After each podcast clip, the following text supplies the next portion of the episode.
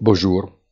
La garde donne en direct, mais les marchés obligataires semblent bien le prendre, d'autant plus que, selon le président, juillet pourrait aussi voir une nouvelle augmentation.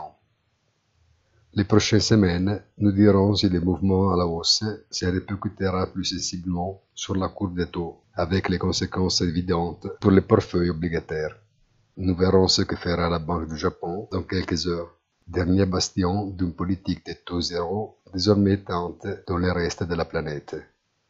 On très bonne fin de la semaine et rendez-vous sur notre site isveglionfinance.it avec notre commentaire hebdomadaire il punto della settimana dans l'après-midi.